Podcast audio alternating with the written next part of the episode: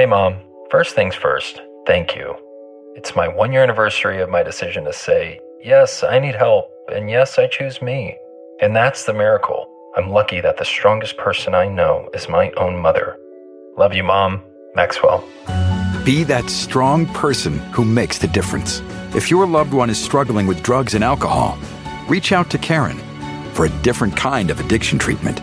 Visit caron.org slash lost. In a fast paced world, every day brings new challenges and new opportunities. At Strayer University, we know a thing or two about getting and staying ahead of change.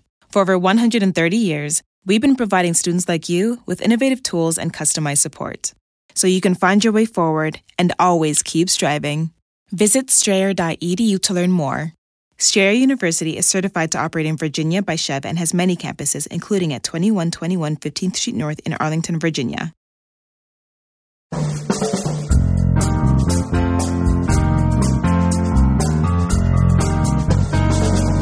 Brett McKay here, and welcome to another edition of the Art of Manliness podcast. If boxing and Parkinson's disease are thought of together, it's usually in the terms of the former causing the latter. But my guest today makes the case that boxing workouts can actually be used to fight Parkinson's disease. His name is Aaron Sloan. He's a registered nurse and the owner of Engine Room Boxing Gym here in Tulsa, Oklahoma, and the founder of Ready to Fight boxing fitness program catered specifically to those suffering from Parkinson's disease. We begin our conversation with an overview of what Parkinson's is, as well as the fact that men are significantly more likely to get it than women. Aaron then shares what the research says about the best treatments for Parkinson's, why vigorous, high intensity exercise is one of the most potent remedies for it, and why he argues that boxing is the gold standard when it comes to the type of exercise that's most effective in slowing down the disorder. Aaron shares how he started Ready to Fight based on this premise and a few stories of how the lives of Parkinson's patients and their families are being changed by the program. We then discuss whether boxing also causes Parkinson's and how Aaron answers the criticism that he trains people in a sport that also creates the disorder he's trying to alleviate. We enter conversation discussing what individuals with Parkinson's can do to learn more about incorporating boxing workouts into its treatment. After the show's over, check out our show notes at aom.is slash ready to fight.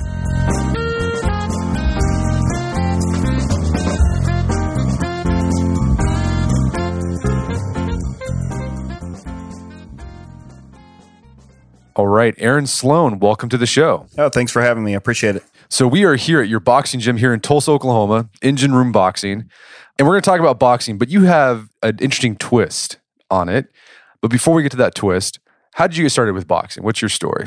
Well, my I think like a lot of uh, probably guys that got into it, their fathers or grandfathers. My grandfather was a boxer um, I, when he was young, so he always talked about boxing, and we would always watch the you know watch the fights together. You know, Mike Tyson he liked, so you know I was maybe eleven or twelve. We'd have to go to the convenience store and buy the rent the little box you bring home and put on the TV and watch the and watch the fights. So you know, of course, anything that he was kind of my hero, and I looked up to him. So anything that he was into, you know, that's kind of what I what I was into. So um, I was always interested and curious about, you know, you know, we were just kind of the background that I came from. We were just kind of mean, rough little kids anyway, and we'd get out in the yard and box with the little Sugar Ray Leonard boxing gloves and wrap my grandma's you know dish towels around her hand, our hands and box in in the yard. And so that kind of got my interest up. And as as I got older and wanted to pursue that, started you know seeking out local boxing gyms and and and probably started when I was around. I think I started actually boxing when I was seventeen. Did you ever compete? Yeah, I competed for about four and a half years, only amateurs. I never did any any pro stuff. Boxed at the North Tulsa Boxing Club here in Tulsa, and, and my trainer was uh, Ed Duncan, who's a, a, decently known coach, especially around here. He trained uh, uh, Quick Tillis and Dale Cook, and you know some of our other bigger name guys has actually came out of Oklahoma. And so, when did you transition from fighting to training? When did that happen? You know, I I, I was boxing at a, at an early age, and uh, looking back on it now, I understand that you know we didn't travel a lot because our our coaches and our program didn't have much money to travel. So we were just I did a lot of training and didn't get a whole lot of fights. You know, we didn't travel nationally or anything like that. So and I got a decent job in sales, and and that took a lot of time. So I just kind of phased myself out of the boxing, even though I I wanted to do it and continue to do it. It was just more of a hobby for me. I didn't have a you know grand aspirations of going on and being a, a world champion fighter or anything anything like that. I just I, I, I just enjoyed the sport, so got involved in sales. And fast forward, you know, several, you know, ten years ahead, and decided to go to nursing school when the construction market slowed down. I sold industrial supply sales, so that slowed down, and I, I ended up putting myself through nursing school and getting out of that wanting to kind of you know exercise and stuff, I started thinking about boxing again, and I didn't want to. Was of course too old to compete, and I was maybe thirty. I think thirty five. I've been in it ten years now, so about thirty five years old. And I thought, well, maybe if I started, you know, coaching some kids or something like that, it would, you know, get me my fix for boxing and get, get that get that part of it kind of let me play a little bit in the sport again. So. I rented like a little, basically a storage building, storage unit in Owasso outside of Tulsa and opened it up, hung a few bags in it, and and put an ad in the paper. And the next thing you know, we had a, a lot of school kids coming. So, so you started training school kids, but then you started training a different type of client, and this was clients with Parkinson's disease. How did that happen? Like, what? Are, and we're going to talk about this program you developed. It's, it's a boxing program for Parkinson's patients.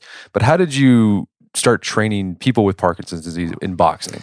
You know, I, I told you we started the gym in Owasso, and it was mostly just to, you know training, like I said, com- competitive kids to box. But but you know, by the time I was there for a few years, we had people asking to maybe do some fitness training, and I had a girl that I'd I'd work with that had cerebral palsy actually, and out there, and so having my nursing background then and then doing this boxing, it was it was kind of in the back of my head to do something a little more health related. But I just started on this nursing career and I just never entertained the idea of it. So we fast forward a few years and uh, I've had five years of coaching experience running the gym and kind of started deciding, you know, I'd like I'd like to try to make a push at doing this full time. I'd trained a few boxers that kind of made it to a national level, and I knew if I was going to coach those guys at that level, I needed to have more time to do it. You know, I couldn't be working part time any more than they could be working a lot of hours either. You know, so we moved to Tulsa and we opened this facility, and I was here for about a year. And uh, one of the local doctors um, had a patient that had been diagnosed with Parkinson's disease and he had seen you know that of course that exercise is one of the we can talk about later but exercise is one of the main things that slows down the progression of parkinson's disease. And so he recommended that he come to the boxing gym and gets get a and start training here. So bobby moore is his name and he he came probably i guess maybe three and a half years ago and i started doing personal training with him one-on-one just for his fitness. And i think we did maybe 24 sessions and he went and visited his physical therapist, and the physical therapist had noticed such uh, increase in his ability that he reached out to the Parkinson's Foundation of Oklahoma and had those guys contact me about see if I wanted to start a class. So, and that's uh, what Ready to Fight's all about. And before we get into more about the program, what sort of how do you you tailor the boxing program for these guys? Let's talk about Parkinson's in general for those who aren't too familiar with it. So, reminder listeners, what is Parkinson's disease? What are the symptoms? Do we know what causes it? Things like that. Yeah, I mean, Parkinson's disease is a it's a degenerative disorder. So once you get it, it's it, there's no cure for it. It's going to continue to get worse over time. It's a disorder that affects our central nervous system, so it primarily targets motor movement. So anything that's a motor movement is going to be affected by it. So it can affect, of course, your your balance, your speech, your handwriting. Usually, most people would picture Parkinson's disease with a, a tremor, course, in, in one hand or sometimes both, but usually just one side. But there's more that. They picture the shaking and the rigidity, somebody like Michael J. Fox or Freddie Roach is who they think of. But there's a lot of other things that go along with it, just a, a general slowing of movement. People lose their facial expressions. They, um, like I said, lose their speech. There's a lot of uh, sleep insomnia disorder that goes along with it. And just, you know, a lot of dementia that can come along at a certain point in time. So, and do we know, does it affect men or women more or is it about the same? No, it affects a lot more men than than women. I think I think it's uh, seventy percent. I think is the number that's affected more men compared to women. I really don't know why it affects more men than women, but it, it most definitely does. Genetics can play a part in in developing the disease. They know you know maybe fifteen percent, and then chemical exposure. So there's if you're exposed to a lot of pesticides or you've been like in the in the Gulf War, a lot of those guys that were got affected by chemical some of the chemicals and things that were used over there. Um, but the rest of the people, it's, it's kind of an unknown unknown quantity. They really don't they really don't know yet why it, it targets some people and not others. And yeah, I mean, and it definitely affects significantly the quality of life of an individual. I mean, absolutely right. So let's talk about what the research says. So there's no cure for it for Parkinson's, but what does the research say that what can help Parkinson's patients? Well, I mean, primarily we know that medication's the frontline approach. So Parkinson's patients suffer from either a, a, lack of dopamine or the ability to use it. So levodopa or L-dopa is going to be a, almost every Parkinson's patient is going to be on on dopamine. There's surgeries and stuff like deep brain stimulation also as well. But next to that, the next line of defense is exercise. So it's proven without a fact you know, clinically that exercise slows down the progression and, and it helps the neuroplasticity in our brain helps us re- regenerate neurons and new pathways. And it also helps the ability for us to uptake and regulate our dopamine better. And it needs to be a forced intensity exercise. The exercise is good but when it's a forced intensity and, and when i say forced intensity i don't necessarily mean it has to be hard. It, it means that it has to be something that's not at your own pace. So I, I, compare a little bit to, you know, if you went and walked outside at your own pace, it's not as beneficial as if I stick you on a treadmill and set you at a pace. Right. So right. It, it, it just, it affects the brain differently when it's forced intensity. So, so you won't find any, eh, eh, hardly any Parkinson's client that hasn't been recommended exercise. And there's a lot of forms of exercise. People do dance and they do cycling and boxing is what we're talking about here, you know, here of course today, but there's a lot of different exercise that they they push for for clients to do. And what do you think? So boxing is definitely there's a forced intensity there. Because I mean, I've I've done the stuff like the heavy bag workouts, and I just want to die. Yeah. After it, so there's definitely forced intensity. But do you think there's something else going on with boxing, the movements you do in boxing, that sort of like it's like a secret sauce that can help Parkinson's patients? I do, uh, you know, and, and that's what we're, I think most people's kind of coming to the consensus at that boxing is kind of the gold standard of exercise for Parkinson's disease. There's some other Parkinson's boxing programs out there, of course, as well. We think that ours is superior because of some of the changes and things that we've done with it. But I kind of tell people, you know, I, I don't know how familiar you know you are our listeners are with boxing but you said you've tried to box before, so you know that there's a, a, certain movement that goes along with that. And you see a boxer and he's moving and it's real fluid and it's it's it's like watching a ballet dancer and it's it's uh, a lot of rhythm that goes along with it. And so when you're a coach and you see, I, I say this sometimes I, when I'm a coach and I see people come in, if you came through the door and you wanted me to teach you how to box, you don't move like a boxer yet. And so then I get a person with Parkinson's disease that comes in, they can't move like a boxer yet. To me, you both have movement disorders. I mean, so I need to train both of you how to move and be balanced and fight like a fighter. So I take that approach with all of them. It's not, I don't want to run a acute program that's only just a feel good program that we're, oh, yeah, we're training Parkinson's people to box and they just get to get by with everything. No, if you come to me to box, I'm going to train you like you're a fighter and I'm going to teach you how to box correctly. And so I think with our program, it's it's made a big difference to approach it that with balance, reaction time, hand and eye coordination. And boxing is kind of just is built for Parkinson's disease on accident. If I put a, a client on a speed bag, if they're getting the hand and eye coordination from that, it takes a lot of hand and eye coordination to do that and nobody can hit a speed bag when they first start. It doesn't matter if they have Parkinson's disease or not. But that bag is a the speed bag is a forced intensity exercise because of the rhythm of it. Once you hit it, it's going to come back and you have to hit it again. And so it's telling you when you're going to hit it. You can't make up your mind when you're going to hit it. It only has one rhythm and you're going to have to adapt to that rhythm in order to be able to hit it. And all of the bags in the gym are the same way. If you hit a heavy bag, it swings. And so when it swings back, you, you got to hit it or you have to move or it's going to push you off balance. And so the, the equipment in itself, if you teach them the right techniques, are going to challenge the, the, the symptoms that they have. And then in boxing, you're throwing a lot of you, you're doing a lot of twisting motion. So Parkinson's patients suffer from horrible rigidity. So they get where they can't twist. You'll see them turn and they turn their whole walk their whole body around because their neck's stiff, their waist is stiff. They don't have enough dopamine to allow those muscles to relax enough to do that. And so in boxing, there's a lot of twisting motion. There's a lot of rotation.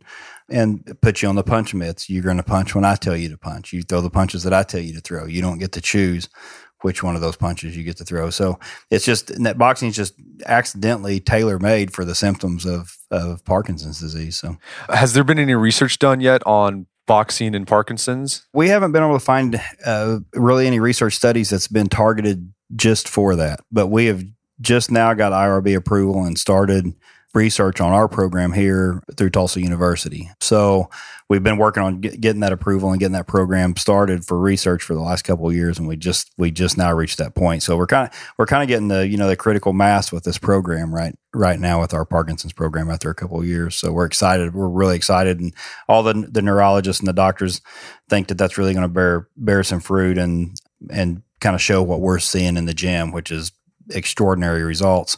And the, another cool thing I'll make a note on with this research study is that we're actually going to research the caregivers and the spouses. So we're going to see what difference this program makes in their lives. Because if we can if we can improve the quality of the patient that's suffering from the disease and their life is a little easier and they're easier to get around and they're not falling at home and they're not doing those kind of things, it definitely makes it easier for their wife and uh, it takes a lot of stress off of them and makes their life a lot easier. So well, that's really interesting. You guys thought of that because some people overlook the caregiver aspect of disease. And I'm sure as a nurse, you you know you've seen that firsthand how it can add a lot of stress to a family.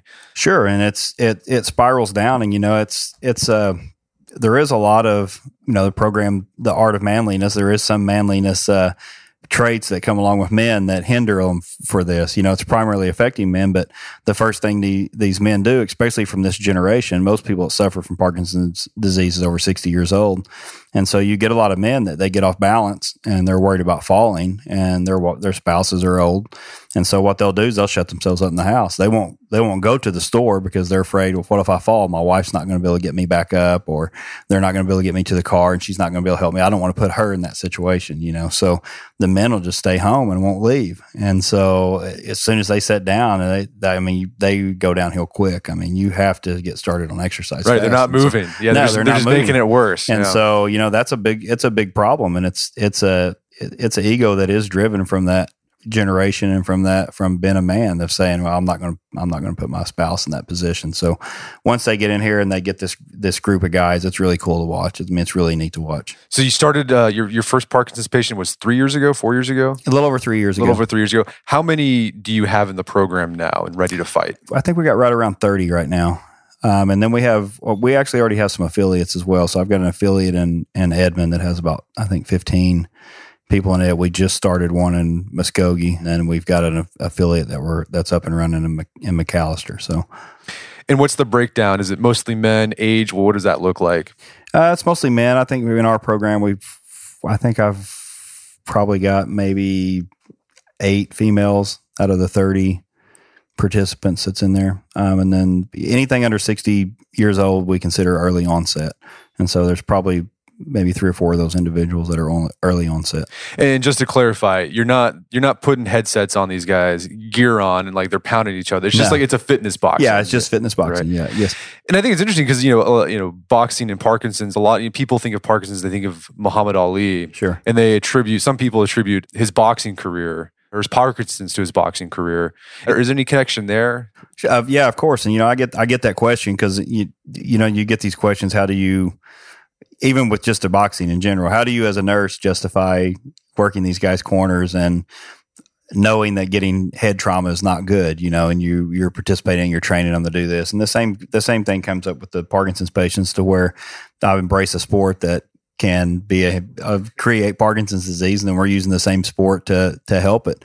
So when you see like Ali and and Freddie Roach, there's no doubt that boxing brought that on. But what we look at, what we think in the in a medical world is that genetics loaded the gun and Parkinson's pu- pulled the trigger, you know, so they may have been already predisposed for it and, and uh, rough sport and head trauma brought it on.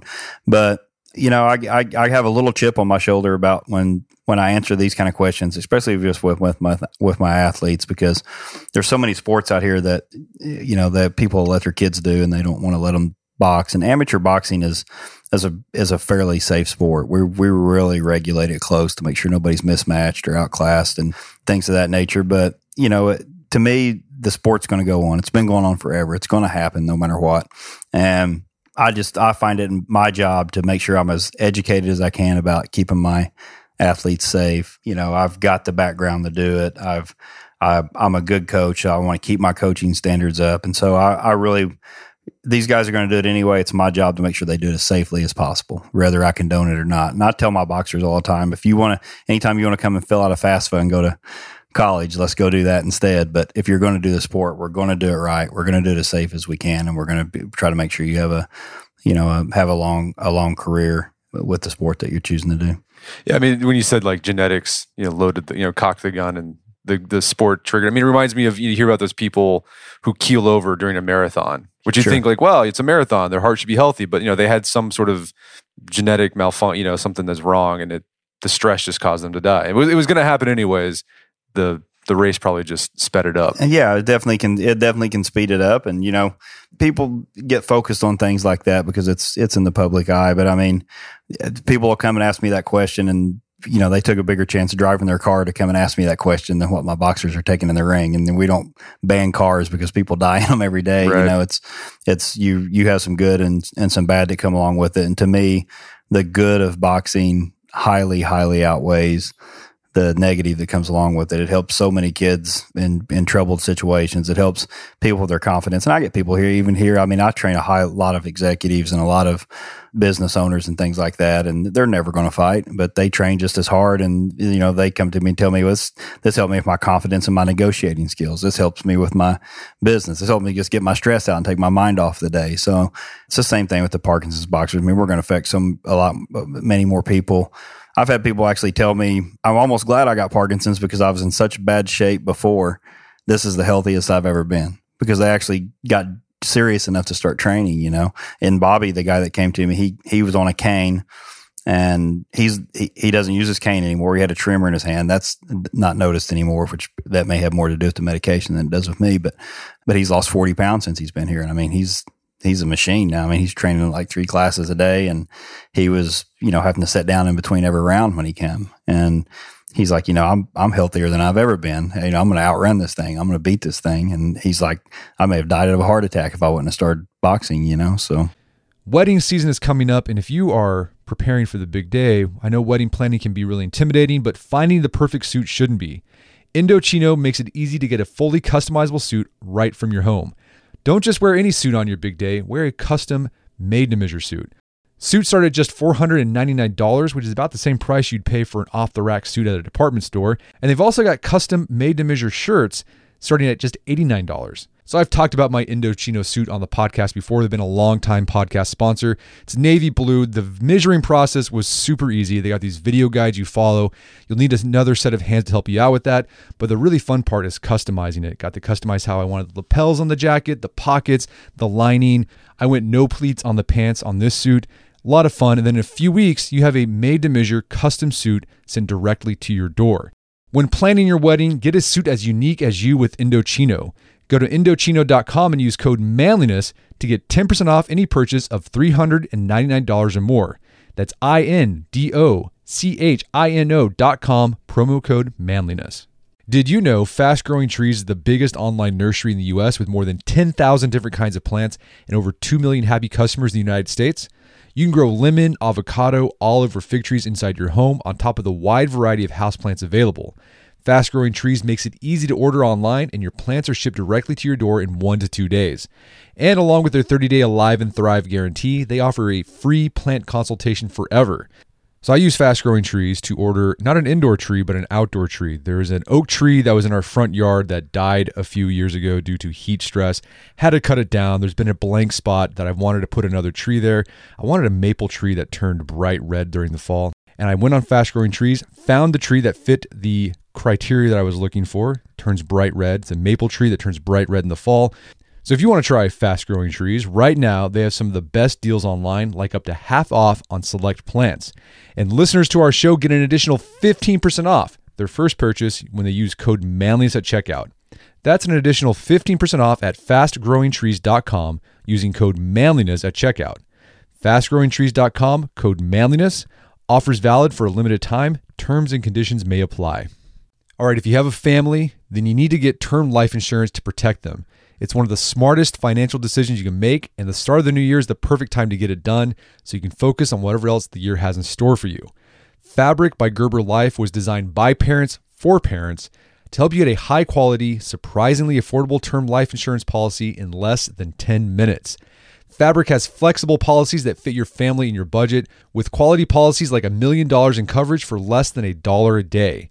There's no risk to apply. They have a 30 day money back guarantee, and you can cancel at any time. I remember when I was a new dad, I had a lot of thoughts going through my head. One of them was, how can I take care of my family when I'm gone if something happens to me? Well, so one of the first things I did, I got term life insurance, one of the best decisions I made. Join the thousands of parents who trust Fabric to protect their family. Apply today in just minutes at meetfabric.com slash manliness. That's meetfabric.com slash manliness. M-E-E-T fabric.com slash manliness. Policies issued by Western Southern Life Assurance Company, not available in certain states. Prices subject to underwriting and health questions. Daylight saving time is starting up again. The goal of this is to give us more daylight from March through November. By setting our clocks forward, it may feel like there are more hours in the day, but if you're hiring, it doesn't necessarily help you find qualified candidates for your roles any sooner. There is only one way to do that ZipRecruiter. And right now you can try it for free at ziprecruiter.com slash manliness. ZipRecruiter works around the clock to help you find qualified candidates. Once you post your job on ZipRecruiter, they send it to 100 plus job sites so you can reach more of the right people. ZipRecruiter smart technology also quickly scans thousands of resumes to identify people whose skills and experience match your job. Spring forward with a new hiring partner, ZipRecruiter, and find top talent sooner. See why four out of five employers who post a job on ZipRecruiter get a quality candidate within the first day. Just go to this exclusive web address to try ZipRecruiter for free. ZipRecruiter.com slash manliness. Once again, that's ziprecruiter.com slash manliness. ZipRecruiter, the smartest way to hire. Well, let's talk about some of the this, this, some of the stories of people who've come through the this program, and it's it's helped them. So you mentioned Bobby came in with the cane, started doing it, and you said you know the medication's also involved there. But I mean, what are some of the other stories of individuals that have come in who never boxed before, never thought they'd be a boxer, but somehow their doctor said, "Hey, you should go to this place on Sixth Street in Tulsa, Oklahoma, and start boxing." And how did their life change after that? You know, the the first thing you see with people is everybody's a little nervous to come to a boxing gym. You know, especially they're scared to go to any gym. It's extra scary to go to a boxing gym. So I can't imagine the the amount of bravery it takes for these people to come when they have Parkinson's disease and walk into a gym like mine and say they want to box. So the moment they make that first day, it's you can see it in their facial expressions, you can see it in their confidence that you know they feel like they've they're already accomplished something once they're here. So that's the, that's the first thing we notice. But the biggest thing, interestingly enough, is it's the same with the exercise patients. We try to get people hooked on boxing. I try to get people to fall in love with boxing. So if I can sell you on boxing and you start learning about boxing and you fall in love with the sport and you start understanding more of the sport, the the the getting in shape and all the other things that come along with it are just side effects of the things that you're going to do as a lifestyle.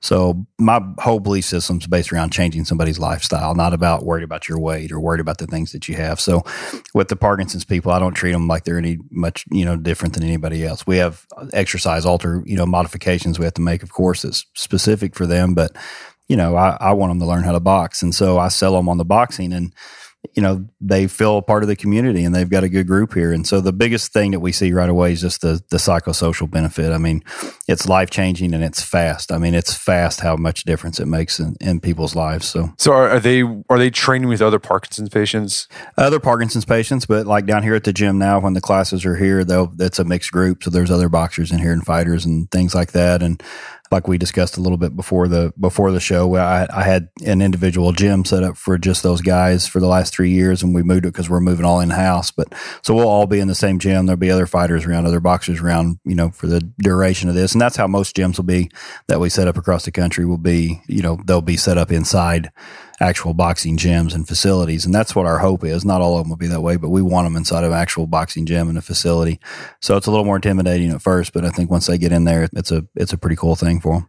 How's it affected your boxers without Parkinson's? working with these with these guys who have Parkinson's. It's actually pretty neat to watch because you know it's it's a requirement actually of my boxers that are on my team and the people that work for me. Most of the guys that work for me here and help me at the gym are my current fighters, you know. So um, when they're young guys, 20, 21 years old, a lot of them, some of them 16, 15.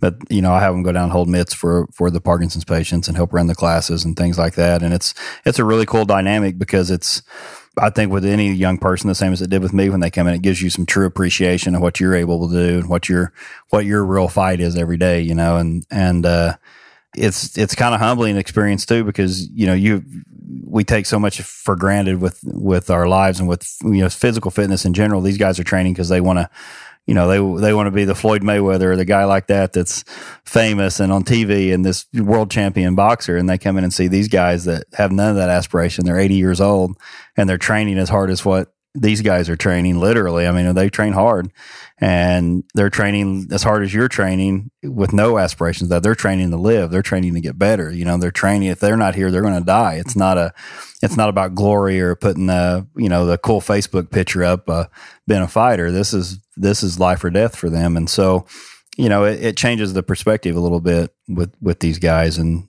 at least the ones that I've had. I mean, maybe there's some people that wouldn't, but most of those people that don't get that, I probably wouldn't be working with anyway. So, right. Uh, walk us through a, a, workout for your Parkinson's patients. What does that look like? Uh, it's an hour long workout, same as our other fitness classes. They'll come in and we have a um, warm up exercises that we do. They're pretty standardized warm up for their symptoms. So we'll come in and uh, just some, you know, big arm swings, neck swings, loosen their neck up. Like I said, there's a lot of rigidity.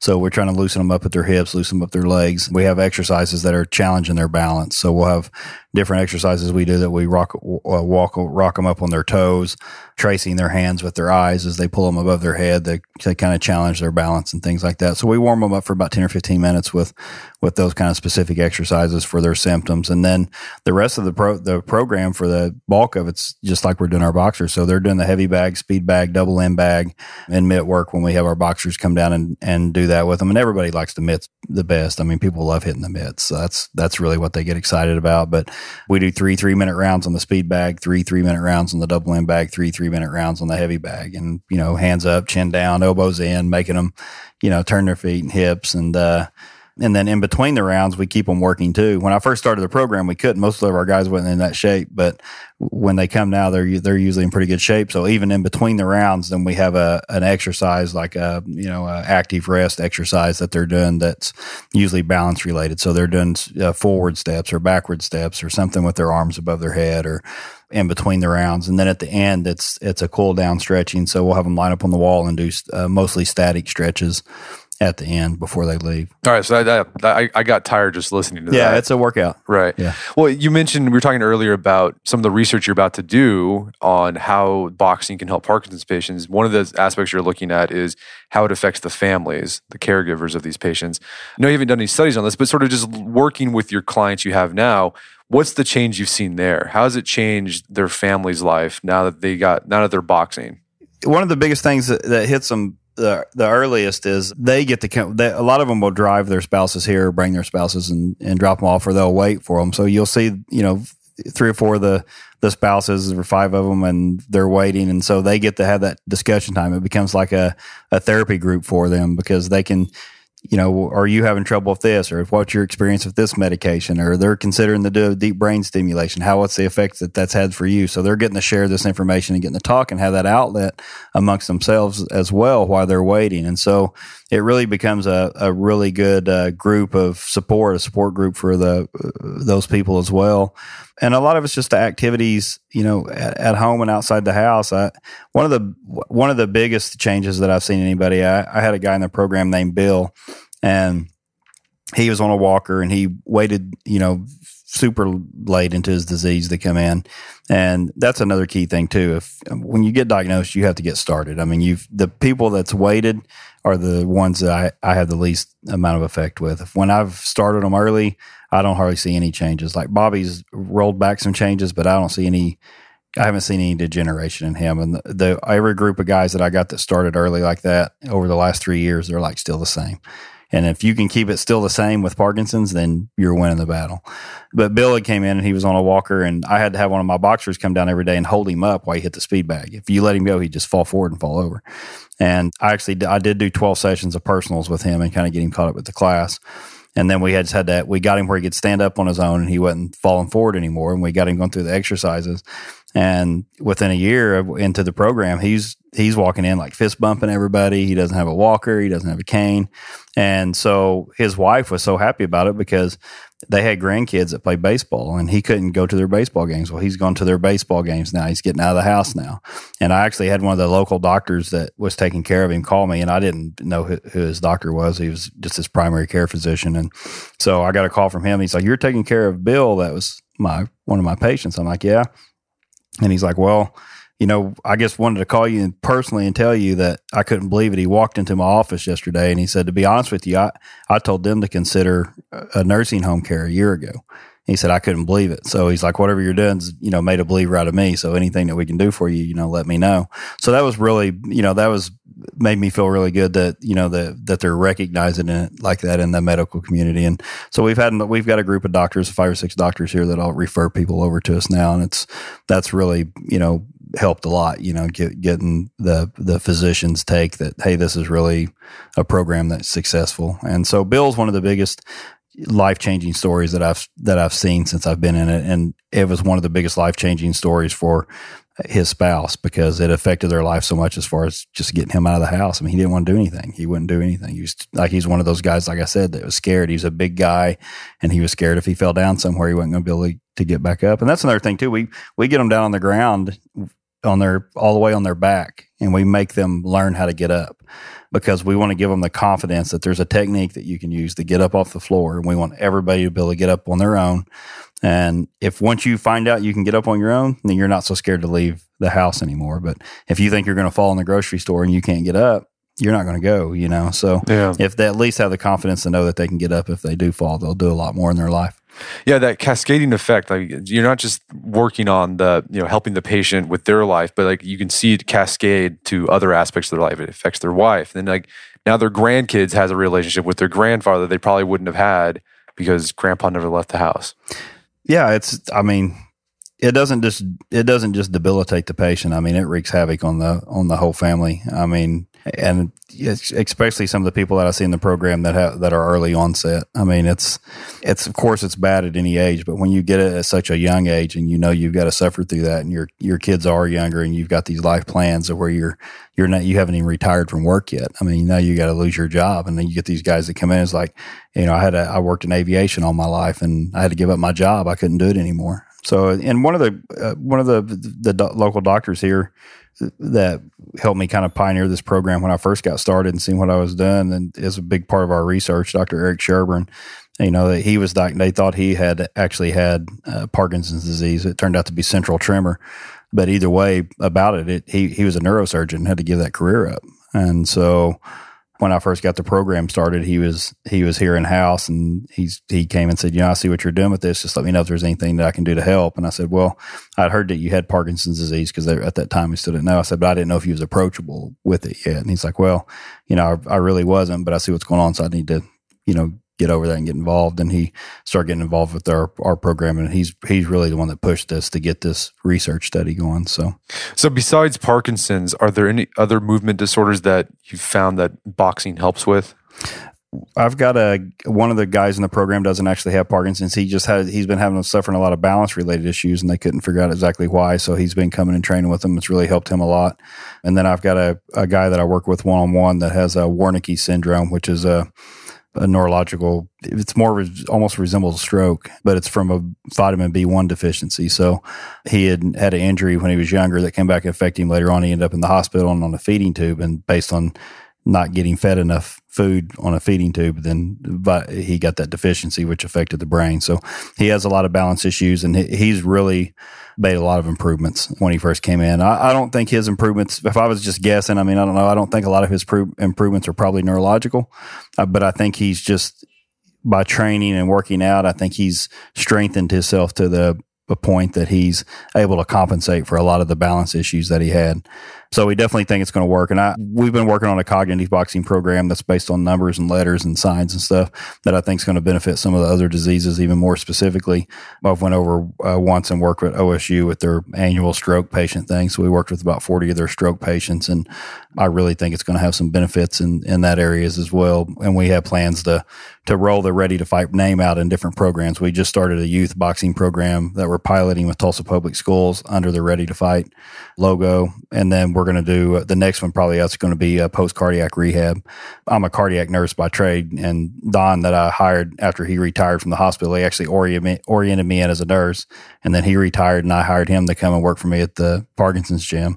His background's in cardiac, so we think we could really use this boxing to you know keep people interested. It's it's using boxing as an interesting modality to exercise. I mean that's all it is, and we think we can use that for almost any kind of disease process, as well as we can get people in the gym and keep them interested. Right, it's better than just walking on a treadmill. Exactly. I mean it's it's just so hard to motivate yourself to go do that, but if you find something that's fun and that you like, you're going to go do it. So the uh, most of the people we have here are looking forward to coming to the gym. You know, I'm not I'm not trying to build a business or a gym off of you know, having a bunch of members that I bill every month and they don't ever come to the gym, you know, if, if I want my clients in the gym, you know, I want them here working out and, and we're not a, you know, we're just not into, and we're like I said, we're into lifestyle building. We're not into just trying to get as many gym dues as we can. Right. Know? So, uh, you mentioned you're talking about the future of this program. So you're going to start helping uh, cardiac patients. How do you see this expanding with the Parkinson's patients? Are you expanding it across the state? Are you hoping to take this national? What are the goals there?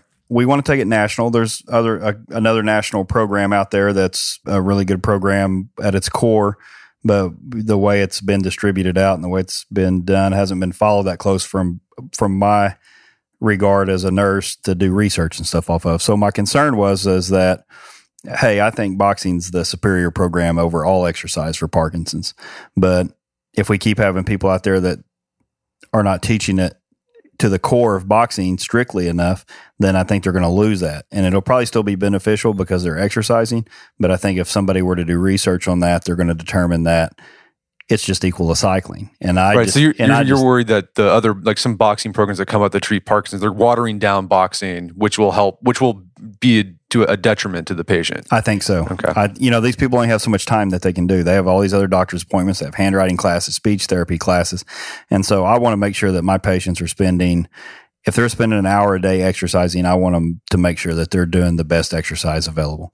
And if it came out to be something else, then so be it. But right now, I believe it's boxing. And I think most people in the healthcare f- field that I'm working with believe that it's boxing. And so, you know, I want to create a program that's for sure going to make sure that we can do research, not just in my gym, but across the country and on a large spectrum, and prove that boxing really is the best way you can spend your hour of time exercising. And so that that that was really my goal is want to roll it out nationally. Now I'm behind the ball, you know, so there's already a, a national program out there. So we come up with ours, and you get blended into well, what's the difference? Boxing's boxing, and Parkinson's disease is Parkinson's disease, and you know that's as far as they look. So. Uh, actually, we j- just this week finally, and I had our contract signed with USA Boxing, who we're an affiliate gym of. We all of our amateur boxing program runs under USA Boxing. It's governed by the USOC, the United States Olympic Committee. So it's already a national program, of course, one of the largest boxing. It is the largest boxing program in the country, and so we just partner with those guys to be their official boxing program for USA Boxing. I go to Columbus, Ohio this week to to talk to the coaches there, and then hopefully in December we're going to start training coaches. So with teaming up with those is going to instantly take us to be a national program. And I'm looking to hopefully roll out two to 300 affiliates over the next three years. That's awesome. So what, what can people do who are listening now? I'm sure there's someone listening. There's got to be, we've got a lot of listeners who they might have Parkinson's or they have someone who has Parkinson's, um, but they're not in Tulsa, Oklahoma. Sure. They're not in Edmond, Oklahoma. What's their best bet? I mean, could they just go walk into a gym and say, Hey, I got Parkinson's and I just want a regular workout. I mean, what, it, what yeah, I would still go. I mean, if I was those guys, I would definitely, I would, I would still go get in the boxing program that's close to them. I wouldn't matter. I mean, I'm going to sing, I would sing you to the competitor. I mean, go right. to the boxing gym and get, and get working. Um, and they could look up, you know, just they can probably get with their local Parkinson's Foundation. Every state's going to have some a Parkinson's group, and so I would reach out to those guys and find out um, you know, where those programs are and where they could get started because they don't need to wait. I mean, they need to get started right. Don't be waiting on me. They need to get started right away. And then as this program grows, then those, those foundations will be reaching out to and letting them know that we have this specific program in their area now. So that education will be coming as we expand, but you know, that's going to be slow over the next couple of years. And if, I mean, to me, if you find out you have Parkinson's disease, I would, I would, I would get in a boxing program as, as soon as possible. So, and let's say people who are listening to this, maybe they're boxers and they're like, they want to help with this. Anything they can do? Sure. Yeah. They could, I mean, they could reach out to me and contact us, of course, uh, or contact USA Boxing, and that's going to get them to the same, same result now. So if they want to become an affiliate of our program or teach our program, then you know we would love to look at them and have them. Now I can say we're not we're we're probably going to be a little more selective in some of the other certifications out there. Our program's going to be hard. It's going to have a continuing education component of it that nobody else has, and so it's we're you know we're going to be picky about who we let run these programs because we want them held to a high standard that's based off of the research that we're doing with our local program here. So, you know, we've turned in a specific set of exercises with specific movements that need to be done for specific times. And that's what we're researching. And that's the model that I want to push forward with all of these, all of these affiliates. But anybody that knows, even if you don't know anything about boxing, that doesn't mean that we can't coach you and train you and teach you to run our program to a high enough standard for our Parkinson's disease. They're not training people for competition boxing. We need people that's going to that are you know if you're if you're a fitness trainer or a personal trainer or somebody has exercise background that has some other knowledge, we can definitely make that work for sure. So where can people go to learn more about Ready to Fight? Uh, you could go to uh, readytofightboxing.com and we'll, uh, look at our website and find out more about it. You can look on the engine room boxing.com as well and and and find other information on there. Awesome. Well, Aaron Sloan, thanks so much for your time. It's been a pleasure. No, thank you for having us. Appreciate it. My guest today is Aaron Sloan. He's the founder of Ready to Fight Boxing. It's a fitness program designed specifically for Parkinson's patients. You can find more information about it at readytofightboxing.com. Also, check out our show notes at aom.is slash ready to fight, where you can find links to resources where you can delve deeper into this topic.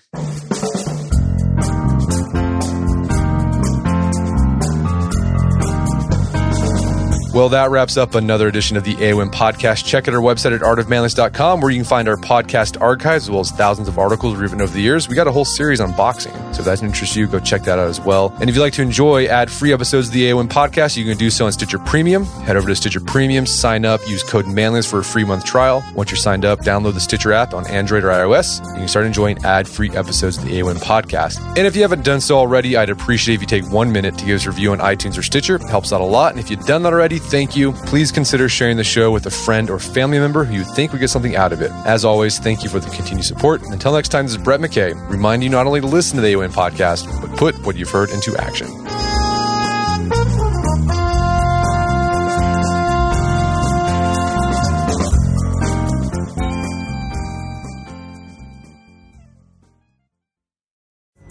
Pulling up to Mickey D's just for drinks? Oh, yeah, that's me. Nothing extra, just perfection and a straw. Coming in hot for the coldest cups on the block. Because there are drinks, then there are drinks from McDonald's.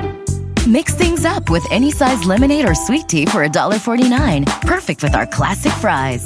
Price and participation may vary, cannot be combined with any other offer. Ba da ba ba ba. At Capella University, you'll get support from people who care about your success.